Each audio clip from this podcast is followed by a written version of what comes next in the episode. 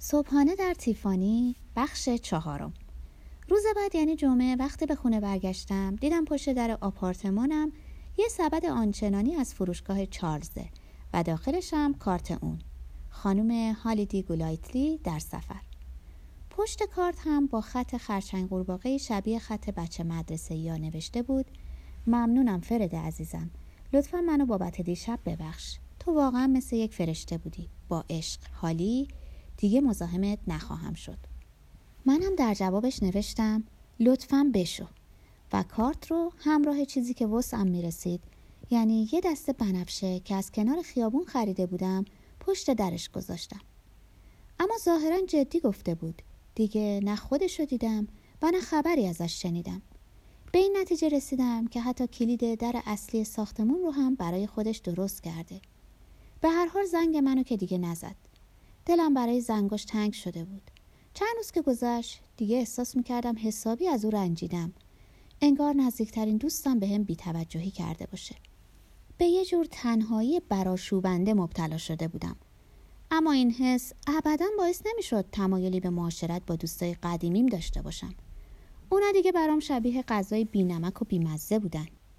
چهارشنبه که شد فکر هالی، سینگ سینگ و سلی تومیتو، فکر دنیایی که مردانش $50 بابت دستشویی به زنا میدن، انقدر ذهنمو پر کرده بود که نمیتونستم کار کنم. اون شب پیغامی توی صندوق پستیش گذاشتم. فردا پنجشنبه است. صبح روز بعد پاداشم رو با یادداشت دومی گرفتم که با خطی بچگانه نوشته بود: ممنون بابت یادآوری.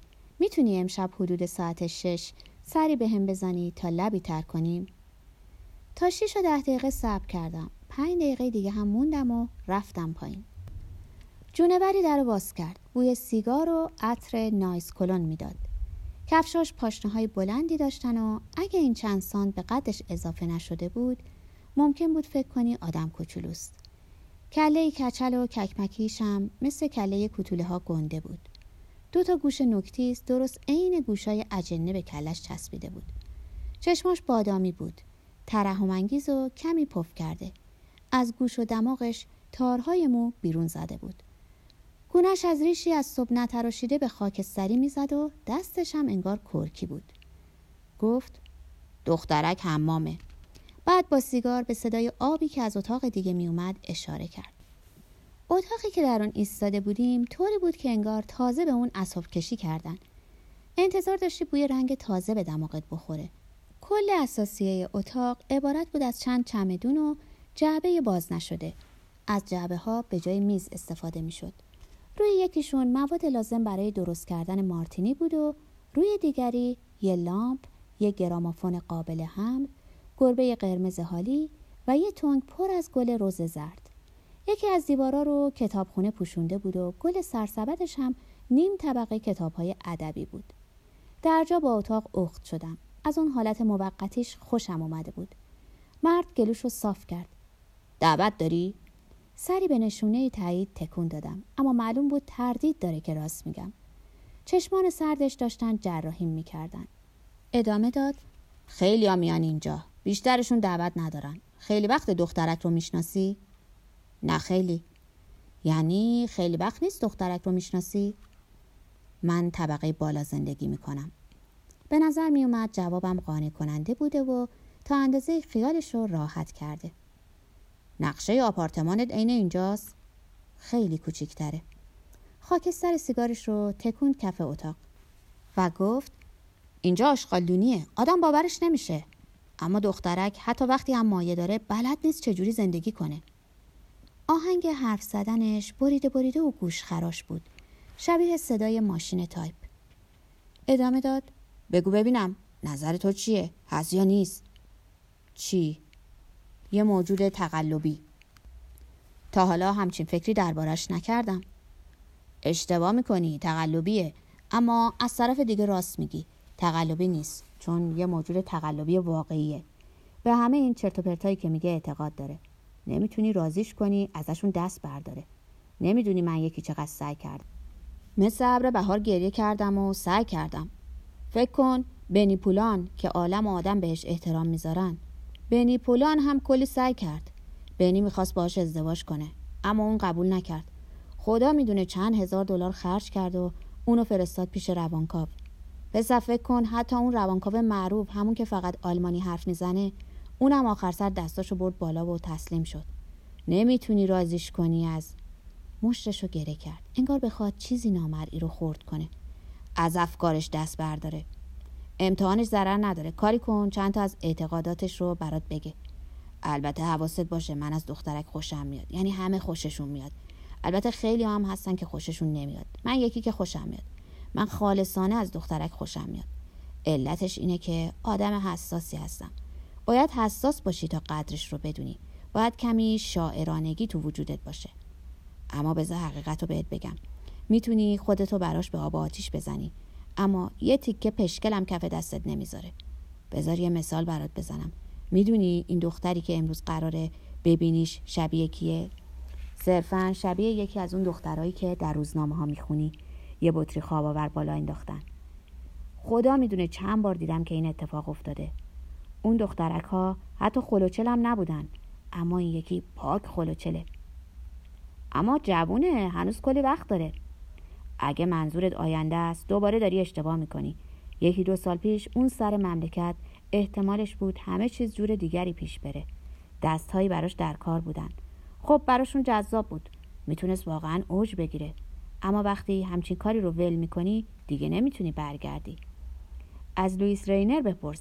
تازه رینر ستاره بود، حالی که ستاره هم نبود. هیچ وقت از عکسای تبلیغاتی فراتر نرفت. اما همه اینا قبل از ماجرای دکتر وسل بود. اون موقع میتونست واقعا اوج بگیره. من از این چیزا خبر دارم، چون خودم بودم که داشتم هولش میدادم. با سیگار به خودش اشاره کرد. O.J. برمن. انتظار داشت بشناسمشو. منم مشکلی نداشتم که این لطف رو در حقش بکنم. فقط مسئله این بود که تا حالا اسم O.J. برمن رو نشنیده بودم. بعدم فهمیدم مدیر برنامه‌های هنرپیشه‌های هالیووده. من اولین کسی بودم که دیدمش توی ورزشگاه اسب‌دوانی سانتا آنیتا. هر روز دور و بر پیست میپلکید. نظرم رو جلب کرد، البته به لحاظ حرفه‌ای. فهمیدم با یکی از اون سوارکاراست و با مردی ریزمیزه زندگی میکنه. به گوش سوارکارا رسوندم که اگه نمیخوای پای کاراگاه و پلیس به ماجرا باز بشه، بیخیال دخترک شو، چون فقط 15 سالشه. اما واقعا شیک بود، خواستنی بود و معقول میافتاد. حتی وقتی عینک به این کلفتی میزد، حتی وقتی دهانش رو باز میکرد و تو نمیفهمیدی از آپالاچیا اومده یا اوکلاهاما یا نمیدونم کدوم خراب شده ای. هنوزم نمیدونم. از من بپرسی هیچ وقت کسی نمیفهمه اون اهل کجاست. دروغگوی پدر سوخته یه که دومی نداره. شاید از بس دروغ گفته دیگه خودش هم ندونه اهل کجاست. خلاصه که 1 سال طول کشید تا اون لهجه رو از بین ببریم. میپرسی چجوری تونستیم؟ بهش زبان فرانسوی یاد دادیم. وقتی تونست فرانسوی رو تقلید کنه، دیگه تقلید کردن انگلیسی براش آسون شد. الگوشو کرده بودیم مارگارت سالاوان، اما اون ظرایفی هم چاشنیش میکرد. مردم خوششون میومد، همینطور کله گنده ها. آسه ماجرا این بود که بنی پولان، مردی بسیار محترم، میخواست با او عروسی کنه. برای یه مدیر برنامه چی از این بهتر؟ بعد بنگ ماجرای دکتر وسل. فیلمشو دیدی؟ فیلم ماجرای دکتر وسل از ساخته های کارگردان آمریکایی معروف سیسیل دی بیمیل که اونو مؤسس سینمای آمریکا میدونن و از نظر اقتصادی موفق ترین کارگردان تهیه کننده تاریخ سینماست. خدای من، پدرم درمد تا همه چیز هماهنگ شه. قرار شد برای نقش پرستار دکتر وسل ازش تست بگیرن. حالا یکی از پرستاراش. بعد بنگ تلفن زنگ زد. تلفن نامری رو برداشت و گرفت کنار گوشش. گفت من حالی هستم. گفتم عزیزم، صداد انگار از اونور دنیا میاد. گفت نیویورکم. گفتم نیویورک چه غلطی میکنی؟ امروز یه شنبه است و فردا باید تست بدی. گفت نیویورک هم، چون تا حالا اینجا رو ندیده بودم. گفتم تن لشتو جمع کن و سوار هواپیما شو و برگرد اینجا. گفت فراموش کن. گفتم دردت چیه خوشگله؟ گفت باید طالبش باشی تا خوب باشی و من طالبش نیستم. گفتم خب پس دنبال چه کوفتی هستی؟ گفت هر وقت فهمیدم اول از همه به تو میگم. حالا فهمیدی یه تکه پشکل کف دست یعنی چی؟ گربه قرمز از جعبش بیرون پرید و خودش رو به پای اون مالید. با نوک کفشش گربه را آورد بالا و شوتش کرد اون طرف.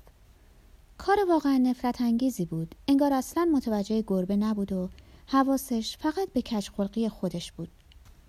اینه اون چیزیه که میخواست؟ اینو گفت و دستاشو باز کرد. کلی آدم که بی دعوت پیداشون میشه با انعام اینه اون روزگار گذروندن، گشتن با یه جماعت بی سر و پا به این امید که بتونی با راستی ترالر عروسی کنی. این واقعا افتخار داره؟ با چشمانی خشمگین منتظر موند. ببخشید نمیشناسمش. گفت اگه واقعا راستی ترالر رو نمیشناسی پس چیز زیادی درباره دخترک نمیدونی. امیدوار بودم از تو یکی حرف شنوی داشته باشه. گفتم شاید بتونی قبل از اینکه کار از کار بگذره همه چیزو صادقانه بهش بگی. اما تو که الان گفتی کار از کار گذشته. حلقه دود از دهانش بیرون داد و صبر کرد تا در فضا محو بشه. بعد لبخند زد، لبخندی که چهرهش رو عوض کرد و باعث شد فضا ملایم تر شه. گفت من میتونم کاری کنم دوباره اوج بگیره، بهت که گفتم. این بار حرفش به نظر واقعی میرسید. من دخترک رو از صمیم قلب دوست دارم. باز چی داری به هم میبافی اوجی؟ حالی اومد توی اتاق. حالی رو به فهمی نفهمی دورش پیچیده بود و پاهای خیسش رد مسیرش رو روی زمین باقی میذاشتن. همون حرفای همیشگی، همین که تو واقعا خلوچلی. فرد خودش میدونه اما تو نمیدونی. گفت یه سیگار برام روشن کن عزیزم. بعد کلاه حمامش رو در آورد و موهاش رو تکون داد. تو رو نگفتم اوجی، تو خیلی هپلی هستی، همیشه ته سیگار رو توفی میکنی. گربه رو بغل کرد و گذاشت روی شونش. گربه به سبکبالی پرنده‌ای اونجا نشست. پنجه‌شو برد لای موهای حالی. انگار داره نخ می‌ریسه. با وجود همه این لوس‌بازی‌های دلنشین، گربه‌ای بود ترسناک با صورتی شبیه دزدان دریایی آدمکش. یه چشمش مات بود و چشم دیگرش لکه‌های تیره‌ای داشت و می‌درخشید. اوجه واقعاً هپلیه. اینو گفت و سیگاری رو که روشن کرده بودم گرفت. اما تا دلت بخواد شماره تلفن بلده. شماره دیوید او سلزینگ. اوجه تمومش کن. شوخی نمی کنم عزیزم. میخوام به یه زنگ بزنی و بگی فرد چه نابغه‌ایه. یه عالم داستان محشر نوشته. سرخ نشو فرد، خودت که نگفتی نابغه‌ای، من گفتم. یالا اوجه ببینم برای پولدار کردن فرد چی کار میکنی. اگه اجازه بدی این موضوع رو با خود فرد حل و فصل کنم. یادت باشه که مدیر برنامه‌هاش منم. یه چیز دیگه، اگه هوار کشیدم بیا زیپ پیرنمو بکش بالا، اگر هم کسی در زد بذار بیاد تو. کلی آدم در زدن. ظرف یه ربع یه سیبیل پارتی حسابی در آپارتمان برپا شد.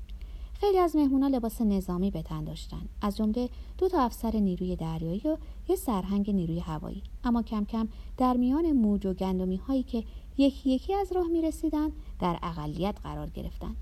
مهمونا هیچ وجه مشترکی با هم نداشتن جز اینکه هیچ کدوم جوان نبودن.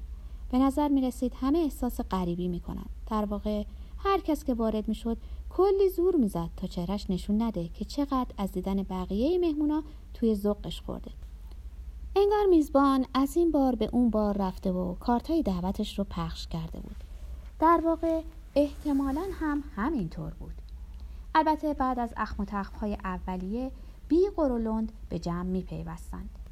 به خصوص اوجی برمن مشتاقانه به استقبال مهمونای جدید میرفت تا از بحث درباره آینده من در هالیوود شونه خالی کنه. من تک و تنها کنار قفسه کتاب‌ها رها شده بودم. بیش از نصف کتاب‌ها درباره اسب بود و بقیه هم درباره بیسبال. وانمود کردم به مجله گوشت اسب علاقه دارم و همین بهم فرصت داد تا تنها باشم و دوستان حالی رو ارزیابی کنم. خیلی زود یکی از مهمونا نظرم رو جلب کرد. کودک میان سالی بود که هیچ وقت از شر چاقی کودکیش خلاص نشده بود. گرچه خیاطی زبردست تا حدودی موفق شده بود باسن گوشتالو و خوش دستش رو استتار کنه. نشونی از استخون در هیکلش دیده نمیشد. صورتش مثل یه صفر گنده بود که با اجزای زیبا و ظریفی مثل مینیاتور پرش کرده باشند، طوری که آدم خیال میکرد تا حالا هیچ استفاده ای از اون نشده و بکر مونده. انگار به دنیا اومد و بعد بدنش منبسط شده بود. پوستش مثل بادکنک باد شده صاف بود و دهانش گرچه آماده جیغ و داد و اوقات تلخی غنچه‌ای لوس و شیرین بود، اما ظاهرش نبود که اونو از بقیه متمایز میکرد. کم نیستن آدم هایی که در دوره طفولیتشون موندن. رفتار او بود که متمایزش میکرد. جوری با آدم ها برخورد میکرد انگار اون میزبانه. مثل یه حشب های پر انرژی مارتینی درست میکرد. آدم ها رو به هم معرفی میکرد و با گرامافون ور میرفت. اگه بخوام انصاف رو رعایت کنم بیشتر این کارها رو به دستور بانوی میزبان انجام میداد. اگه عاشق دخترک بود، اون شب همون شبی بود که حسادتش واقعاً به بوته آزمایش گذاشته میشد. یه مرد حسود ممکن بود با دیدن رفتارهای دخترک اختیارش رو از دست بده. حالی مدام در اتاق میچرخید. گربش در یه دستش بود و اون یکی دستش آزاد بود تا کرواتی رو مرتب کنه یا پرزی رو از روی یقه‌ای برداره. سرهنگ نیروی هوایی مدالی آویخته بود و این افتخار رو پیدا کرد که مدالش برق انداخته بشه. اسم مرد راترفورد راستی ترالر بود. در سال 1908 پدر مادرش رو از دست داده بود. پدرش رو یک آنارشیست کشته بود و مادرش رو ضربه روحی مرگ پدر. این مصیبت مضاعف باعث شد راستی یک شبه یتیم، میلیونر و مشهور بشه. اونم در 5 سالگی.